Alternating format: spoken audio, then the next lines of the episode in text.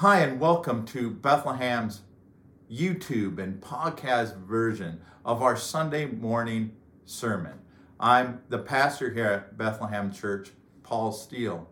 And as you probably know, if you've been following us, that we've been going through the story. Now, the story is an abridged version of the Bible. And we're using the story to do two things. First, we want to understand the entire scope uh, and theme of the Bible. What is the Bible all about? Because we believe the more we understand who God is and what God is doing, His purpose, His character, His ways, the better we understand our place in this world, our place in God's story. The second thing that we want the story to help us do is to uh, to develop in our lives that consistent and regular uh, reading of Scripture. We believe that the Bible is God's gift to His people. And since, since it's a gift to us, we need to be good stewards of it. And that requires us to read it, to study it, to talk about it, and to apply it to our lives. And that's what we want to do. And as we get started today, I want to just talk a little bit about cheating. I don't know about you, but I've cheated a time or two in my life. And school, I look for different ways to cheat on tests and on homework. I would write the answers and stick it in, in a pen and then pull that little piece of paper out during the test. Sometimes I would write the, the answers on, on the desk. There were a couple times that I uh, left a piece of paper with answers on it underneath my desk just so I could see it. In college, even though I was in Bible college, the cheating didn't stop there. Uh, when we were assigned readings, and uh, and to make sure we were reading them and check them off and put the date next to them, I would consciously use different colored pens as I frantically fill that in right before it would be handed in, not having done any of the reading. Now, when we talk about cheating, cheating is a break of trust because the teacher is trusting you as the student to have put in the work, to do, uh, to do what was necessary to, to learn the material. There's that break of trust there that the teacher doesn't have to watch over you every second to make sure you're doing what you're supposed to do. Now, as we come to this chapter six in the story that deals with Israel's wilderness wandering, we see that they too break their trust with God. That God is empowering them to be his people but they don't do it. And as we look there, and, and basically chapter 6 of the story covers the whole book of Numbers. As we look there, we see that, that Israel broke their trust with God in three basic ways. First, they, they broke their, their uh, trust with God through not trusting God's provision. They didn't trust God's provision. So as they get ready to, as they leave Sinai and, and approach the promised land, there are people among them and, and mostly outsiders, people who aren't descendants of Abraham, who start to stir things up and talk about how great they had it in, in uh, Egypt, how they had enough food. And, and then, so Israel started to complain and say, hey, we wish we had meat. And so God brings them meat in the form of quail. After their time in the wilderness, after God had provided them with manna and with quail and and made sure that their clothing and stuff doesn't wear out. You know, they've experienced God's provision in all these different ways. They come to a time when they lack some water and they complain again to God. And, and Moses, God has Moses go to strike a rock. And and he gets angry and he just hits the rock. And water comes gushing out. And this sin also shows, demonstrates Moses' lack of trust in God because he doesn't do what God asks him to do. So they didn't trust God's provision, they didn't trust God's leader. Twice we see that there's this conspiracy and, and a rebellion against Moses' leadership. The first instant was Moses' own siblings, Aaron and Miriam. They come and, and say, Hey, why are you the one that gets to be the spokesman? Why are you the one that does this? There's that jealousy that rises up. And God deals with, with them. And, and Miriam has leprosy, and, and Moses pleads on their behalf, and God cleanses Miriam of, of her leprosy. And then later on, there's this these Levites led by Korah who rise up against Moses. And again, it's basically the same sort of thing. Is we're all God's chosen people. Why are you the one that gets to lead? Why are you the one that gets to say what happens?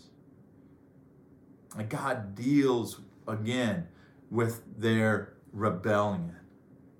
So they didn't trust God's provision, they didn't trust God's leader, and they didn't trust God's plan.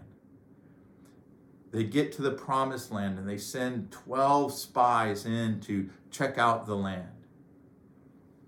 And they come back with this good report and that this is a great land. There, there's these the there's plenty of, of, of resources.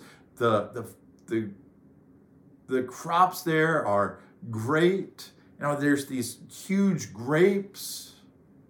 Ah, but here's the problem giants rule the land.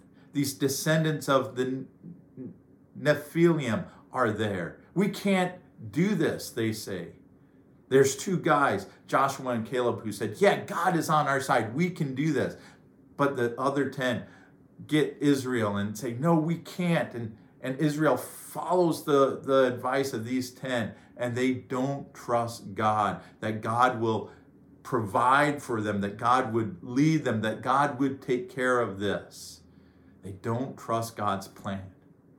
And again, we see this later on. And after their time in, in the desert and wandering, and, and Moab comes against Israel, not necessarily in, in the form of warfare, but in seduction.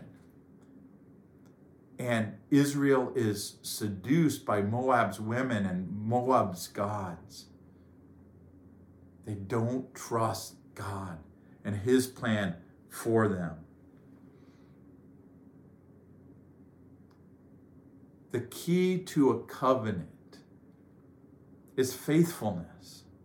If we are going to be in a covenant relationship with God, if Israel is going to maintain their covenant relationship with God, what they need is trust.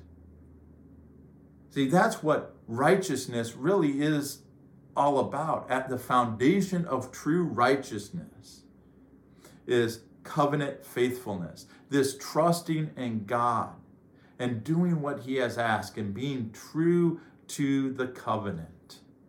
That is what we're called to do. So, how does that come back to us? How does that apply to us today and to our life? Well, I was as I was thinking through this sermon and like how, how do I present all of this? I was reading this week during my regular Bible reading uh, through the book of Hebrews, and I come, uh, and I read Hebrews chapter three, which basically is a sum summarization of of this wandering time of Israel. And at the beginning of chapter three, the author of Hebrews, this pastor comes and and he he writes about Moses and and he's he's comparing him to Jesus now remember the first two chapters of, of Hebrews, he is outlining why Jesus is supreme over everything else. And so he's saying, he's saying Moses was faithful. He was faithful. He was righteous. He trusted the covenant.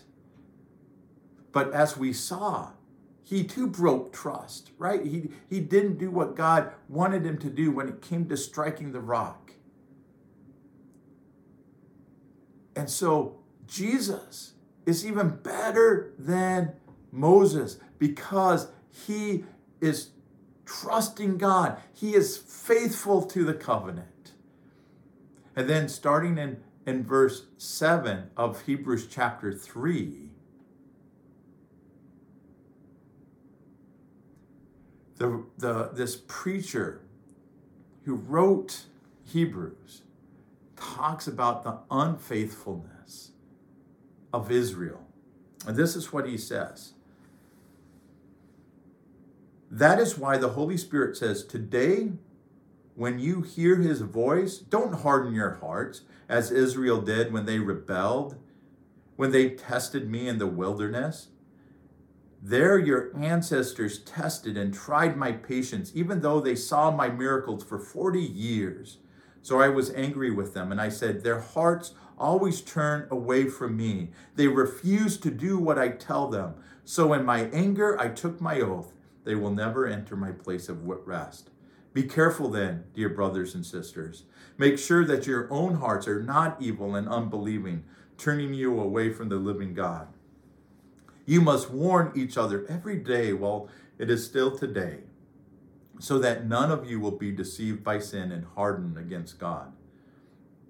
For if you if we are faithful to the end, trusting God just as firmly as when we first believed, we will share in all that belongs to Christ. Remember when it says, Today, when you hear his voice, don't harden your hearts as Israel did when they rebelled. And who was it who rebelled against God? Even though they heard his voice? Wasn't it the people Moses led out of Egypt? And who made God angry for 40 years? Wasn't it the people who sinned, whose corpses lay in the wilderness? And to whom was God speaking when he took an oath that they would never enter his rest? Wasn't it the people who disobeyed him? So you, we see that because of their unbelief, they were not able to enter his rest the writer of Hebrews is encouraging the people under his care not to lose faith, not to break their trust with God. See, in in their time in the in the wilderness, God wanted to empower and equip Israel to really be his people, to learn to trust him. But instead, what happened is that Israel tested God. They pushed the boundaries, they pushed the limits. They broke their trust with God. They didn't trust Him. And so, how can we remain faithful? How can we be true to this covenant that God has established with us through Jesus?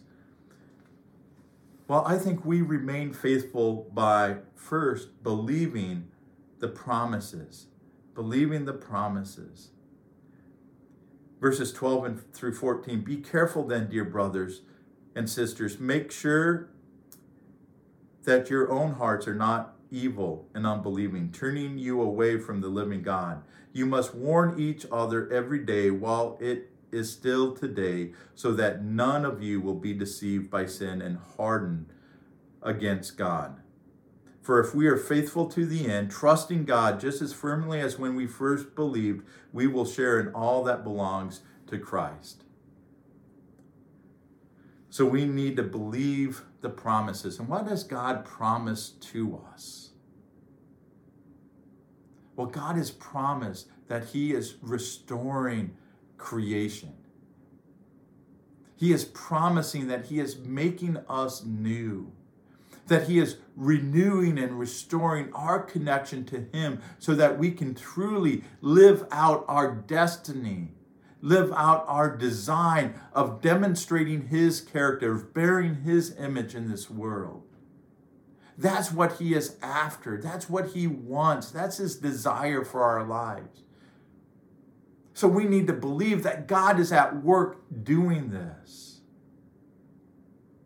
And we need to remind each other like this is what God is up to. This is what God is doing. Don't give up. Remember his promises. Don't get distracted by other things. Listen to God. And so it's very important, as the writer of Hebrews here says, hey, warn each other. As long as it's called the day, warn each other. Now, this doesn't necessarily have to be a negative, right? That that part of it is that we just are constantly reminding one another how God is at work in this world, how God is changing and transforming our lives. This is why it's so important for us to be able to talk with one another about spiritual things. Why things like small groups and prayer groups are vital to our discipleship and, and, and following after Jesus. When we lack that, it's easy to lose focus. It's easy to lose heart. It's easy to stop believing in what God has called us to do and what God has promised to us. So we need to believe the promises. We need to know what those promises are, and then we need to keep on helping one another, reminding one another what those promises are, what God is doing, and how God is working in our lives. But we also remain faithful through obedience. Verses 15 through 19 says, Remember what it says. Today, when you hear his voice, don't harden your hearts as Israel did when they rebelled. And who was it who rebelled against God, even though they heard his voice? Wasn't it the people of Moses? It wasn't it the people Moses led out of Egypt? And who made God angry for 40 years? Wasn't it the people who sinned, whose corpses lay in the wilderness? And to whom was God speaking when he took an oath that they would never enter his rest? Wasn't it the people who disobeyed him? So you see that because of their unbelief, they were not able to enter his rest. The writer of Hebrews says, Wasn't it the people who disobeyed him, who lived in their unbelief, who didn't trust God, who broke their trust with God? And so we are called to be people of obedience. And as wonderful and good as it is to learn, to study, to be part of of Bible studies and, and to read books about the Bible, to read the Bible itself. There comes a time when all that we've learned needs to be put into action. We need to apply that to our lives. We need to live it out.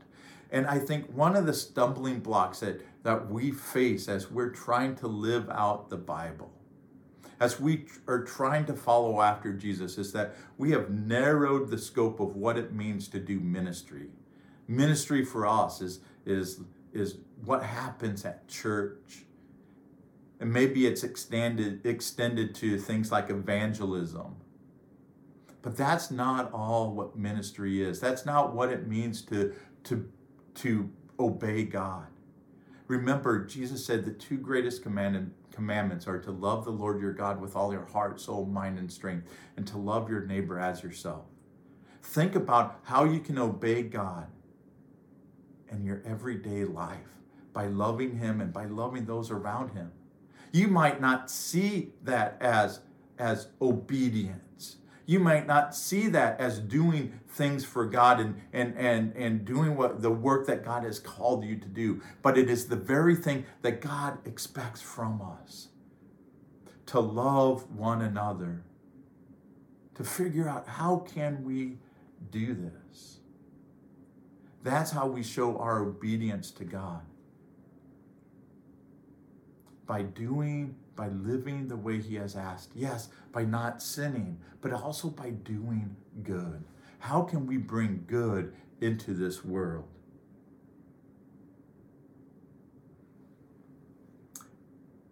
The writer of Hebrews quotes here from the Psalms that says that God took the, the, this oath that the people of Israel would never enter into his rest. See, that's what the promised land was supposed to be. It was supposed to be a place of rest for Israel that as they were there that they could be they could be empowered to be a light in this world. That they would be surrounded and protected. But instead because they didn't trust God, their existence there in the promised land in Canaan was always one of, of, of warfare and fighting and trying to keep peace, trying to keep occupy, occup, those who would come and, and conquer and occupy them away. They never were able to experience the rest that God had for them. God has rest for us. And how do we experience God's rest? By trusting Him. By trusting Him, and that rest one day will come. When Jesus returns and makes everything right and new, re- new creation comes. Yeah, that's what we're looking forward to. And as long as we remain faithful to Jesus, as long as we remain faithful and keep our trust with God and, and, and not break that covenant faithfulness, yeah, we're going to experience the rest that God has for his people. We come to this time of prayer response, and I want us just to take some time and prayer. And first, I want us to thank God for his promises. God has made wonderful promises to us that He would deal with our sins, that He would bring healing and transformation to our lives, that He would give us eternal life, that we could one day be with Him, that we could see this restored Eden where we can walk with God. So let's thank God for all the promises He has given to us.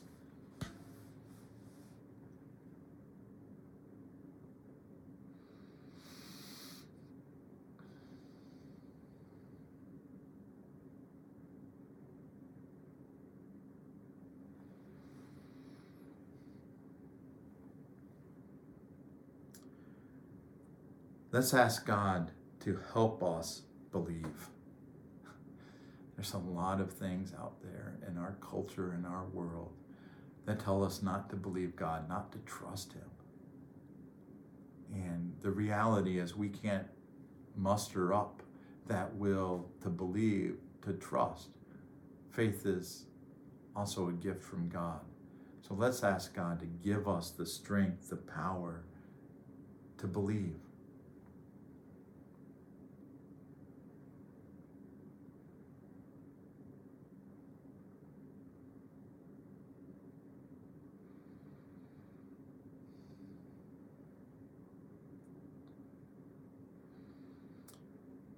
Let's ask God to help us encourage one another as a church family. Let's ask God to help us encourage one another as a church family. Right? That's one of the, the ways that we can stay faithful is by by encouraging one another. As long as today is called today, encourage one another. Remind them of God's promises. Remind them what God is doing. So let's ask God to help us to encourage each other.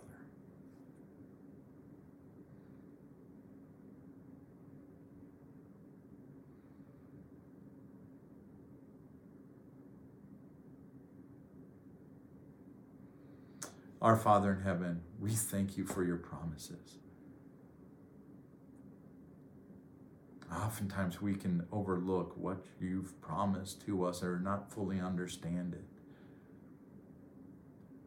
And so we thank you for your promise of forgiveness. We thank you for the promise of new life. We thank you for the promise of new creation and this hope that we have to see a restored Eden that covers this entire world where we can walk and talk with you. Lord, we ask that you would help us to believe. There's a lot of things out there that threaten to steal our belief, to turn us away from you. So help us not to get distracted. Help us not to feel overwhelmed. Help us not to fear what is coming to us. Lord, we love you. Guide us, direct us, empower us.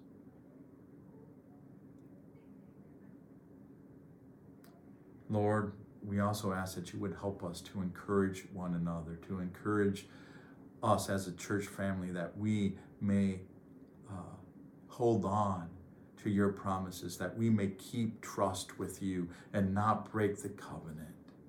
Help us to be people of covenant faithfulness, trusting you and following after Jesus. We pray all of this in the name of Jesus. Amen.